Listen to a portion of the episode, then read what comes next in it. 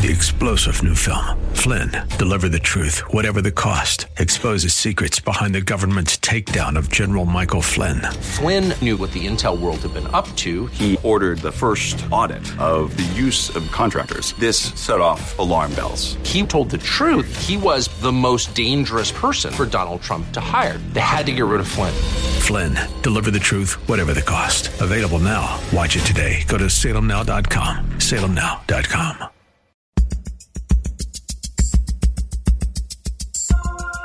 It's Lifeline with Craig Roberts. He's the host of Northern California's longest running conservative talk show.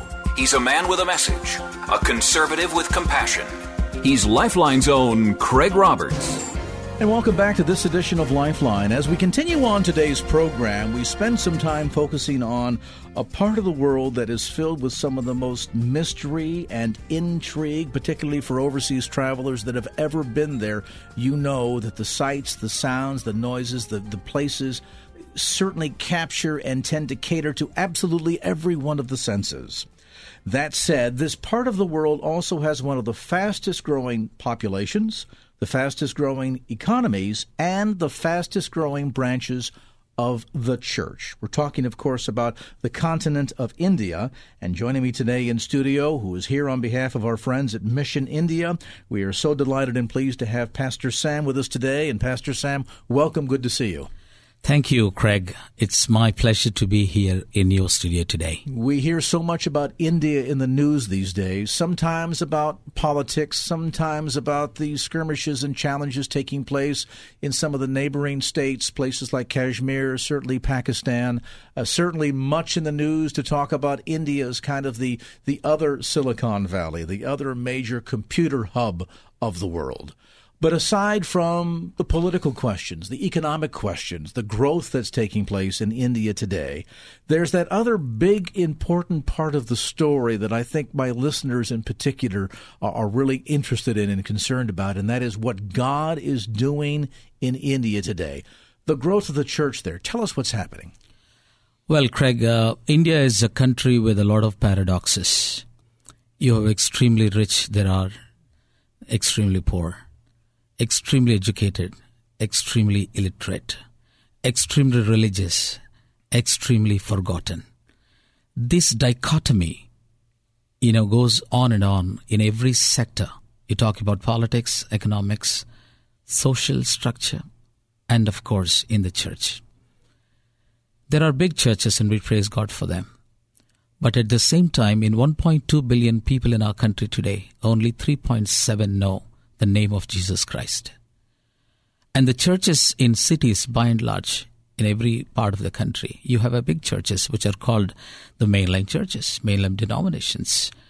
They're more bogged down with a kind of uh, uh, uh, work within the compound walls of the church. And the Great Commission work has not been taken seriously so far. That is one of the main reasons why we are unable to reach the unreached unengaged people groups in our country. There are 4, 4,635 different people groups in our country. Out of that, only 1,000 of them are reached today. So when you talk about a composite of what the the 1040 window looks like, the whole mm-hmm. missions opportunity window for the world today, there's probably no better example of the need in terms of the variety of languages and people groups and physical geographical territory and religions than India today. Mm-hmm. It's almost as if India is a microcosm of the, the world missions picture. You're right. Uh, there are people who speak 1,600 different languages and dialects in our country. Wow and uh, bible is very closely translated to translated into 100 languages not more than that. And there is a great opportunity now today because doors are wide open for the gospel even though there are persecutions animosity. You know there are oppositions there are kind of uh, state laid laws of anti conversion laws and so on and so forth. That's the one side of the story. But the other side we see the Spirit of the Lord is speaking, uh, sweeping over the country uh, more vibrantly than ever before. You know, people are seeking for truth. For years of their struggle and efforts for finding who's a real God, today people are trying to come to a point okay, He is a, Jesus Christ is a real, true living God. You know, Pastor Sam, the scripture tells us about the places in which the seeds can be sown, and they can go into rocky soil and really not produce much, or sand, not much. They can also go into fertile soil and then bear forth a strong tree with much good fruit. It, it, it strikes me, given the degree of religiosity, we'll call it, of, of India, uh, Hinduism, of course, the predominant religion there, though mm-hmm. we see a lot of influence of Islam, particularly toward the north. Mm-hmm. Uh, I guess it can singularly be said of India, one thing for sure, there's a tremendous spiritual hunger amongst the Indian people, isn't there? There is. Um, if you, I mean, since you made a mention of uh, the Hinduism there, you know, uh, we have uh, 300 million gods and goddesses, and a lot of gurus movements, you know um, not only Indians, you know, the Indian religiosity attracts even the other country people, you know, coming to India to learn about the culture, religion, and so on and so forth. And uh, Hindus, you know, they are very, very religious. As you rightly said, they have a deep passion to know the truth, deep passion to know God. And uh, in search of that, they go from place to place temple to temple, God after God. But the end of the day, do they have a hope? Do they have a love? Do they have uh, accomplished what they're uh, seeking for? The answer is no. Mm. So there is a kind of a disappointment, kind of a frustration, you know, um, that uh, prevails in uh, in the minds of the people. Well, if you're constantly seeking a God that cannot be found, or constantly trying to appease God, or to not make God angry at you or jealous, you can readily understand why there's such a tremendous sense of a lack of fulfillment or satisfaction. I, I the contrast in my first trip into India and going into a Hindu temple and seeing the priests there, oftentimes wearing robes and with uh, paint on their faces and ringing bells and engaging in incantations and the burning of incense and the lighting of candles and all of this. And I, I was struck by the knowledge that man is working awfully hard to try and appease God and reach God. But there's a stark contrast between that sense of man trying to reach up to God and the message of Jesus Christ. Uh, we were talking a bit about this off the air. Elaborate on that point, would you, particularly in terms of how you go about sharing the good news of Jesus Christ with this unknown God, the God of Isaac and Jacob and Abraham? Uh, there is a lot of, uh, um, see, one side we talk about the religiosity and the passion, you know, to know God, reach God, appease God, and the other side you know, uh, we find what the what the Bible says, what Bible talks about it. You know, um, it's not me going and seeking God. Instead, in the Bible, we find that you know God is seeking the lost. The Bible says He has come to the seek the lost, and um, it's not God demanding from me something. It is me demanding God. Mm. You know, those are the things that, you know, um, uh, are the points where, you know, um, people come in contact with. Okay, I think here is a God who's seeking for me. The image of the shepherd leaving the 99 leaving the 99 and you know to find the one one you know that is something it's not me giving sacrifice he has sacrificed for me it's not me doing bloodshed, it is He who shed His blood on the cross of Calvary. So, some of these things, you know, and uh, the one important thing, uh, Craig, here, a lot of them they don't understand how how does this beautiful creation has come into existence because there is no mention of the beginning of the world and there is no mention of the ending of the world. Well, and the belief system is very cyclical in that sense. Mm-hmm. If I have bad karma this time around, maybe next time I'll come back, it'll be better, I'll yeah. be different. And the cycle goes over and over and over again. That sets up a tremendous sense of hopelessness, I would think. You're right. And somehow they wanted to come out of that cycle and they have no way out. And Jesus comes and tells that I am the way, the truth, and the life.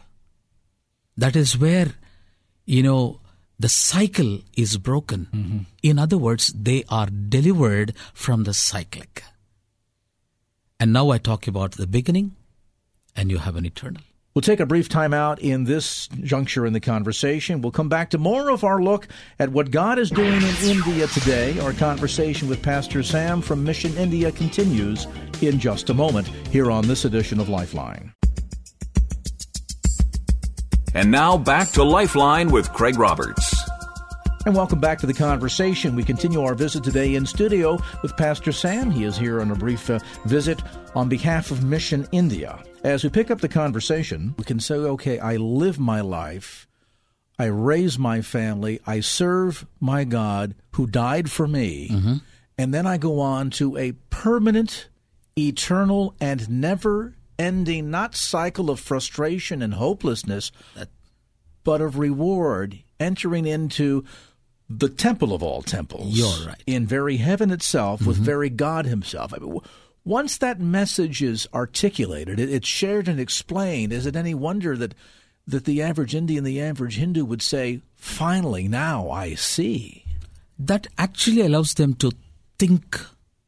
You know, um, a lot thought of thought process begins. You know, because they'd been doing something for years together, mm-hmm. and suddenly you know somebody comes and tells that you know this is what is available here and uh, that's what exactly they're looking for for years together where do i get this inter- internal peace where do i get that nirvana a kind of an mm-hmm. eternal abode yes you know and you know i come and say you know this is what this has happens uh, with the the life death and the resurrection of lord jesus christ you talked earlier, Pastor Samuel, about the idea that there is a sense of some of the, the old mainline denominational churches that are kind of cloistered. They're kind of behind the walls of the compound, so mm-hmm. to speak. And I think there are some strong comparisons with even the church in America, as much as we've traditionally, historically, had a passion for moving beyond Judea into Samaria and the uttermost parts of the earth we're still very self focused on our programs and the numbers of people in the building project and what's the revenue look like this month and things of this sort.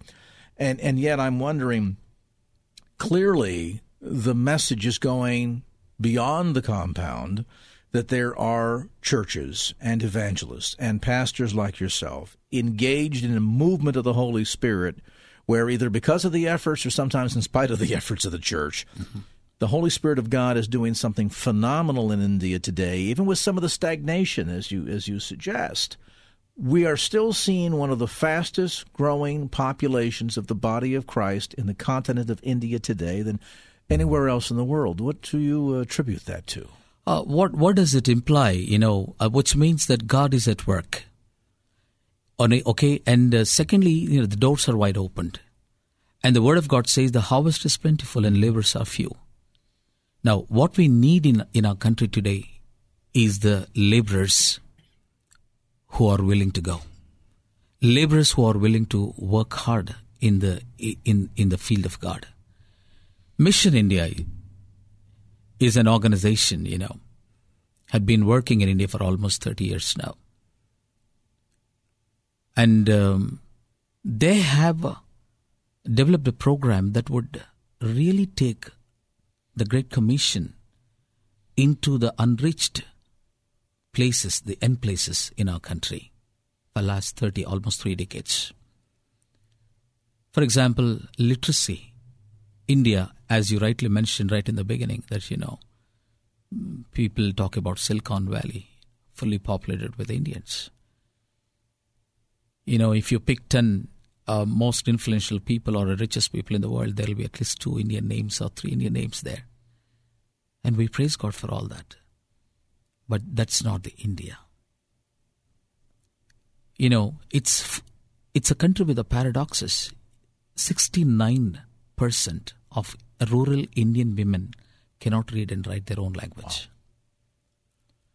And India is supposed to be one of the most illiterate nation in the world as for the survey is concerned. So you have extremely intellectual, but at the same time there are quite a big number of illiterates. That, of course, makes the mission before the church a bit more challenging in the sense that obviously it complicates discipleship. If you lead someone to Christ, most naturally now want to teach them more about the Jesus whom they are following. What better vehicle but by God's Word? And yet, if they're illiterate, that sets up a stumbling block. So there's more work that has to be done. There's a bigger challenge, perhaps, at some levels that the Indian church is facing as contrasted to a, church in the first world, you know, maybe in North America or wherever the case might be. But yet, God is still, even with all of those barriers, doing some phenomenal work there. Phenomenal uh, things because uh, the, the, Indians, uh, provided we give them the truth in love, mm-hmm. they're already religious. We don't need to create a kind of a religious attitude in their life. They're already religious. As you also mentioned, you know, that soil is actually prepared soil. If we can change or exchange, rather, the religion and the religiosity for relationship, mm-hmm. that also helps us to get a glimpse as to why we see such a tremendous sense of passion. You're right. I've attended Indian churches and seen preachers that, my goodness, just so on fire and full of God's word. Mm-hmm. We see the sense of the sacrifice that people within the Indian church are willing to make, the kind of persecution, quite frankly, mm-hmm. that they are subjected to. We know, especially uh, in, in parts of the north along the border with Pakistan and areas where there's a stronger Islamic influence. Mm-hmm. It's not uncommon to hear stories of churches that are literally burned down to the ground, pastors that have been kidnapped and, and uh, beaten and left for death. I mean, these kinds of stories that almost is reflective of the book of Acts early church, that level You're, of persecution. Right taking place in India today. Right. Yeah. But alongside it, too, a movement of the Holy Spirit and growth of the church, in spite of the fact that there's not Christian radio, there's not a lot of literacy, things of this sort. Many of the, the trappings that we think of in the Western world that are necessary for evangelism, mm-hmm. we see wholly absent from India. And yet, in spite of that, God, by the very power of His Holy Spirit, moving and working amongst His people. So while we see Book of Acts style persecution going on, we also see Book of Acts style growth, don't we? Multiplication is happening. Yes. Yeah. Um, in India, like uh, persecution is the sign of the church growth. Not only in India, I think if, if you uh, go through the, the history, I mean, from the first century till today. Oh, almost anywhere. If you uh, show me a place on planet Earth where the church is being persecuted for its faith, pastors are being arrested, evangelists are being jailed. Yeah. Almost without exception, I'll show you a place where the church is growing by absolutely unfathomable numbers, but mm-hmm. not just numerically, but also there's a spiritual depth yep. uh, that is absolutely uh, almost uh, without comparison. Mm-hmm. There's a love and passion for God and His Word and a relationship with Him. And again, I don't mean to suggest that this is demeaning of Western styles of Christianity, but if you are a Christian in India, you've counted the cost. You're right. Haven't you? It demands. It demands that there be a price paid. Yes. And yet we know that the rewards are in store literally, for us. You know, out of this world. Yeah. Uh, and so the church is willing to pay that price. That, that's willing. You know, right now, one of our partners who works with us in the southern part of India, um, the last uh, one month, he's receiving a lot of threats from uh, anti-Christian elements. Mm-hmm.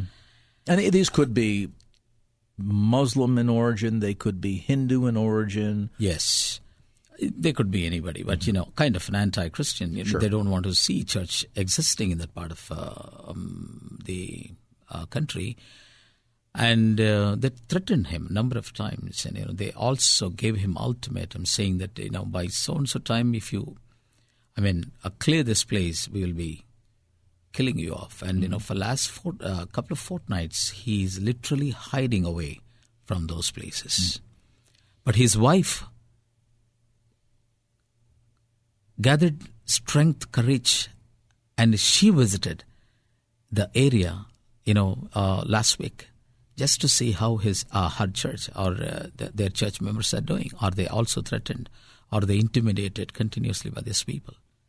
So, the opposition, threatenings, animosity, prejudice, and all that, you know, are a day to day. I mean, like it's kind of an everyday affair. If you really want to be a good Christian and you know, uh, uh, magnify Christ through your life. We'll take a brief time out in this juncture in the conversation. We'll come back to more of our look at what God is doing in India today. Our conversation with Pastor Sam from Mission India continues in just a moment here on this edition of Lifeline.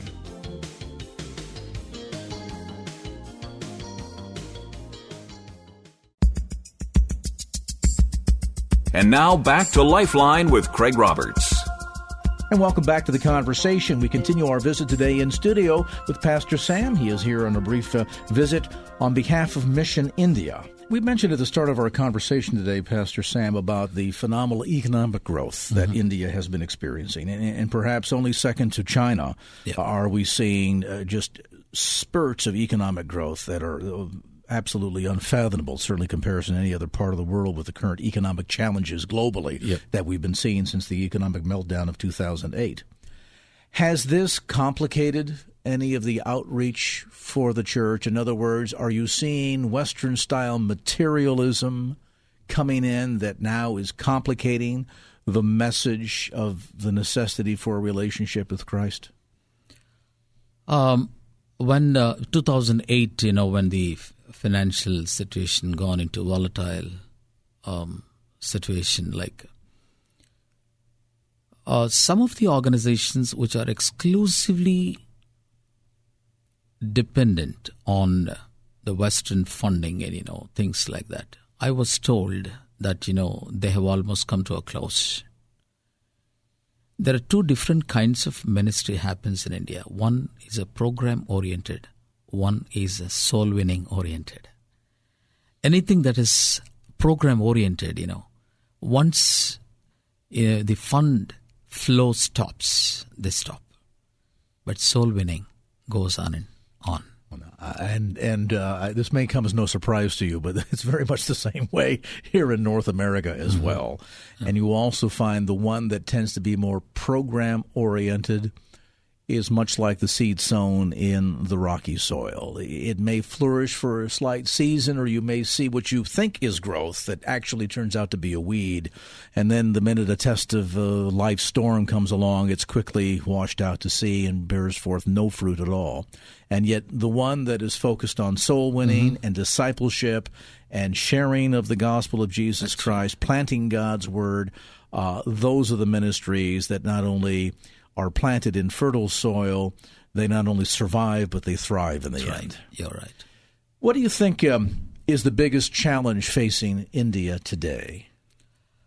Um, there are three uh, important issues actually. Number one is literacy, as I mentioned. You know, that's a, uh, the greatest need in our country today. You know, um, because of uh, literacy, illiteracy, you have uh, poverty because of poverty, there is a spiritual darkness prevailing. And they're all interconnected. If the Indian rural women or men are educated or make a shift from illiterates to literates, there is a possibility of a social transformation, spiritual transformation, and also economical transformation happening. Women are treated uh, as a substandard human being. Even as we've seen, certainly not all of the caste system mm, disappear, but Dis- it certainly has changed very dramatically over the last uh, few decades. Caste system is still existing in some uh, villages, yes. most of the villages in India. Um, you know, uh, but again the education you know it's changing that, things. That, yeah but you're still noticing extreme degrees of challenges for women. Women, you know, there are uh, a lot of atrocities are happening to them. Um, uh, in the name of dowry, you know, uh, it's the biggest uh, social evil. You know, the government of India has banned a dowry system in 1961. They made a law against it, but even then, despite of all that, you still hear about uh, the dowry deaths almost every day in some part of country. One of the stories that we are mentioning about, you know, um, you know, who has gone through that agony. There are so many people of that, you know, uh, uh, classification, and uh, some of the Indian women cannot really speak out their pain, speak out their agony. Number one, because they are not educated. Number two, they are not earning members. Number three, the cultural barrier is there. And it's interesting this this this pull that's going on in Indian society today. Then, because you think of the struggle that women are facing, and yet the influence of so much wealth, because largely of the way the world economy has changed and the, the, the creation of the so-called uh, Silicon Valley of India, and then you see the influence of, of, of just pure outright secularism through things like so-called Bollywood. Uh, I've seen some of the films, and I think, you know, with the exception of maybe uh, some of the dresses that are worn and the music, you would think that these productions are coming out of Universal or Paramount right. in Yeah. Hollywood, California, and not in, in New Delhi. So it's interesting the way there's there's a pull for the attention of India in so many ways, and at the same time that we see an increase in wealth, and yet not a major shift yet in terms of opportunities or treatment of respect for women. Huge degrees of hunger for spirituality, explosive growth of the church, and yet some aspects of the more mainline denominational church still kind of behind the compound walls. Yes. It's it's Yeah. India today in many respects then economically, spiritually remains this this very mysterious uh, convoluted Yeah. gathering of, of comparisons and contractions at so many different levels. It's fascinating. I think this is a high time that you know these uh, compound centered, the mainline denominations has to think beyond the box, come out with more vigor, more passion towards the Great Commission, and uh, when that happens, you know, the emerging churches and you know the other um, communities, you know, who, who are involved in a kind of uh, evangelization of the unreached peoples in our country um, when that happens, we will be able to see that you know every knee shall bow and every tongue will confess, you know, that Jesus is the true living God. Take a moment, if you would, Pastor Sam, and share a bit of your passion with our listeners. If you could have the opportunity to have a chance behind the pulpit at a church here in the Bay Area on a Sunday morning to share what you would think would be the, the the biggest issue on your heart, the message that you would like to share with the church in America about the church in India, what would that be? What would what would that passion or concern or observation be? My passion and my uh, concern, uh, as for the Indian church is concerned today, is that they need to come back to Great Commission. As you rightly mentioned, I think couple of times in your uh, um, deliberations, that you know uh, the Acts of Apostles has to be repeated. It's repeated actually. Only thing the mainline church has to realize it. You know, we cannot just keep quiet when things are happening around. We cannot be insensitive, you know, to you know uh, the things that are happening around. That becomes foolishness. And when we become, uh, uh, when we are able to realize the prompting voice of the Holy Spirit, that this is the time God is at work in India, I think we have to move forward. Because there may be a day when the doors will be closed. There may be a day when things will get much harder. But now they are wide open. And people are responding more um, rapidly than ever before. And the Church of God back in India mainly the, the denominational churches had to realize that this is not the compound that we think about now. It's beyond that. There is ultimately a message here for the church in America, too. As Pastor Sam articulates, there is a window of opportunity right now where there is a tremendous sense of, of hunger and desire and openness to the gospel, even as we see the push of materialism bearing down upon India in, in so many ways, yet utter degrees of poverty at the same time. And yet, the biggest challenge that India faces is no different than the challenge we face here in America or anywhere on planet Earth and that is a poverty of the heart and a poverty of the soul, the, the, malnutrition that we experience because we do not know Him, we do not serve Him, or if we know Him, we serve Him only within the confines, the confines of the compound. And I think, as Pastor Sam is suggesting, it's time to throw open wide the door and understand the need to respond to opportunities to share the gospel and to stand shoulder to shoulder with the church in India, just as we've stood shoulder to shoulder with each other inside the compound, to now do that outside the compound, yeah. to, to engage in that appreciation for what it means to not just to have a heartbeat and a passion for Judea, but then understand that the Great Commission didn't end there, it began there, as we are then mandated to move from Judea to Samaria and to India and the uttermost parts of the earth.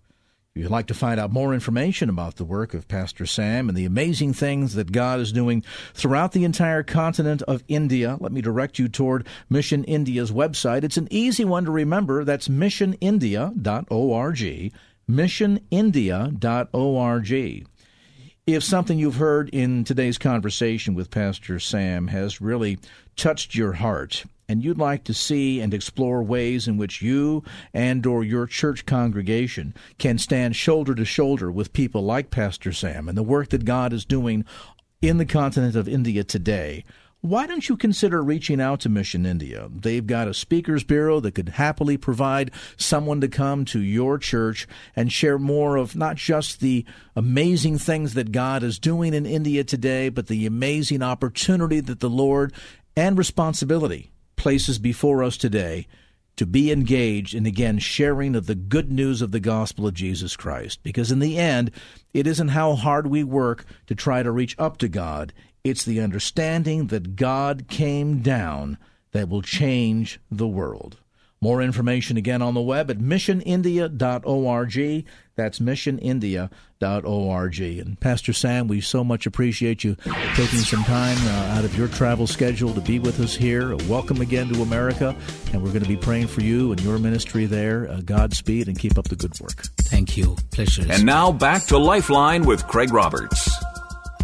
You heard on the program news that lawmakers here in California are considering changes to some 34 statutes by, quote, redefining the definition of gender to also include a person's gender expression, close quote. Uh, this on the heels of word that a district here in California, school district, um, would allow children, boys and girls, to identify as boys, girls, or undecided. Now, you talk about uh, creating confusion amongst kids at a time with anything uh, was needed. We need better clarification, better understanding. Some would argue that what's happened here is instead of emancipating a men to be the kind of men and, uh, that that God has called them to be, to be the kind of fathers that God has called them to be, the kind of husbands that God has called them to be, instead our modern culture is emasculating them. We take a look at some insights on this topic. Don Otis joins us on the program. Of course, he's a well known best selling author, many, many years involved in High Adventure Ministries, which his dad founded uh, there, broadcasting uh, Christian programming, both radio and television, uh, literally to the totality of the Middle East. Don joins us to talk about his new book, Whisker Rubs Developing the Masculine Identity. And Don, is always great to have you on the show. Craig, it's always good to be on with you. You've been doing this for a few years, haven't you? Uh, a day or two now, yeah. I think we're going to turn a corner into about twenty. It'll be twenty-three years this November wow. if they'll tolerate me that long. That's a that's wow, that's a long time. And you're a multitasker, I think, because I think you have some technical skills yeah, too, if I remember correctly. One or two. You got you got a good memory. Hey Don, let's talk about this topic. One that I, you know, ought to capture the attention of, of not just guys in the audience, but women too. You know, it's funny. You talk to some of the, the single gals around the office, and they say, "Gee, if men would only be men, boy, how come we just can't find guys these days that understand and appreciate what it means to be a responsible man, an accountable man, a man that loves God with all his heart, mind, soul, lives like it, acts like it, and uh, and understands what being a man's man is." You know, I, I, I mentioned Maureen Dowd's book, Are Men Necessary? Uh, when Sexes Collide, and, and Peggy Drexler's book, Raising Boys Without Men. I think, you know, during the World War II generation, when many men were, were fighting and, and giving their lives on the beaches of, uh, of France, uh, nobody was asking, Are men necessary? They were saying, Thank God for men thank God that they're they're stepping up. Now, what we do in popular culture, in in the media, certainly on sitcoms, is we just deride men. We we tear them down, and then we expect them to be protectors and providers for us. And I'm thinking, you know, you can't have it both ways. You either have to accept the the the benefits of a man who's masculine or you or you uh, you continue to tear him down and and uh, make him into something that God certainly never intended him to be. Uh, you certainly live in an area, and I worked with Exodus International for five years, uh, doing public relations for them when they were there in San Rafael. And this is an organization that that deals with gender issues. It deals with the struggle that many men feel um, in our culture and and we think because of the no fault divorce laws back in the early 70s that that's had no impact whatsoever on how men, men identify themselves I mean, it's had an enormous sociological uh, impact on our culture. Well, and, and so often, you know, parent, uh, uh, women, uh, single parent families where women are the predominant um, Uh, raising boys, and they don't know what what it means to ma- to be masculine. These kids grow up and they're confused. You know, and sadly, Don, the, the, so-called feminist movement that, that saw its birth with things like the Equal Rights Amendment in the hmm. 1970s, you know, as much as it was paraded as as as creating a, an atmosphere in which women can capture rights and be treated more fairly, et cetera, et cetera, you know, but instead of becoming the great equalizer, there are some levels where it's ended up uh, literally, at least in my observation, uh, emasculating a lot of men because now all of a sudden, well, we don't have to be responsible. We're not held to be accountable. We don't have to be fathers to our children. We don't have to be husbands to our wives. If it's uh, you know too inconvenient, we'll run out and get a divorce or let the television set raise our sons. Well, and, and, and I hate to say this because it's going to come, come off sounding wrong, but the reality is that the the black community has seen this happen and what what what you find is is a, a huge percentage of, of black children who are born without the benefit of a father. What we're saying is a culture is, hey, we'll give you we'll give you free government services, and and we'll become the father for you because we realize that um, somebody's got to step to the plate and do it. Instead of saying, hey, look, fathers have to become responsible for their own families and and step to the plate and and and be there for their kids, be there for their wives. I say this in the book that it's that God's mandate for for men, for masculine gender male, is to be protectors and providers. You can't be a protector and be a wimp. You just can't do it. And if you if you emasculate a man, then he's not going to be a very good uh, protector. So that's kind of what we're doing in our culture is we've taken away um, men's ability, uh, certainly within the church as well. Uh, and we look at God and we look at all of the feminine uh, gender qualities and attributes of God His love, His mercy, His kindness, His grace, all of which are true about God. But we forget about some of those other uh, attributes of who God is: His power, His strength, His might, His His jealousy, His judgment, His righteousness. Those are kind of more masculine qualities, and and and uh, so what we do is we pick and we choose both you know our perspective of God as well as our perspective of, of the way dads ought to be in our culture. And how interesting it is to know that as much as we've seen this trend, you know, recently in in in years. Uh, on an increasing basis here, this move toward encouraging men to find, you know, their feminine side, their gentle side, the softer side, et cetera, et cetera. Uh, and and in that process, I think they have completely abandoned some of the more traditional roles of, of, of the guy as the protector, the leader, the provider, the defender of wife and family, and all the responsibilities as God designed a man to have. We've completely let these guys, in a sense, sort of off the hook as they're out to explore their feminine side. And in the end, no one is picking up the baton here, are they? And I and I'm not against I'm not against uh, teaching boys to be sensitive. I'm not against men learning to be uh, thoughtful and considerate and and not acting like Neanderthals. Certainly, that's not what we're talking about. what we're talking about, I think, is is is men kind of really stepping up and and being leaders. And I'm not talking about control freaks, but being the leaders that God really has intended them to be you know, I, I think part of the the frustration that I have with what happened with feminism is it was a pendulum swing that probably needed to happen uh, on some level, but it went too far. And so, what happened in in the process is that that many men, and this is especially true of Christian men, is they felt like, hey, you know, we can't complain about this. We just have to suck it up and learn to live with it. And so, what they did is they they just sort of walked away from their responsibilities or they they went into uh, their own little closets emotionally speaking and stopped communicating because they didn't know what to do. They didn't know how to ex- express what they felt because they'd be called wimps and whiners and sissies. And that's not what men want to feel like. So you know by sending that pendulum swing all the way all the way in the other direction you know we have become something that I don't think God ever intended and uh, that's part of the way our, our culture's gone. Now we're looking at far more. And here's the trend, Craig, that, that, that I'm seeing.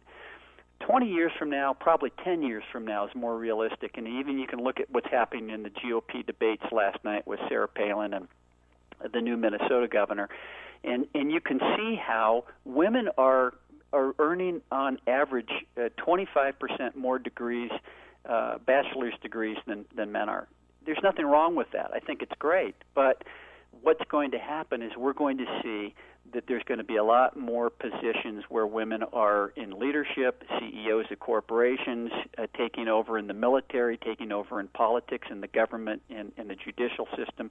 I'm not again. I'm not saying that's wrong or that's bad or that the pendulum swing is has not been necessary on some on some level.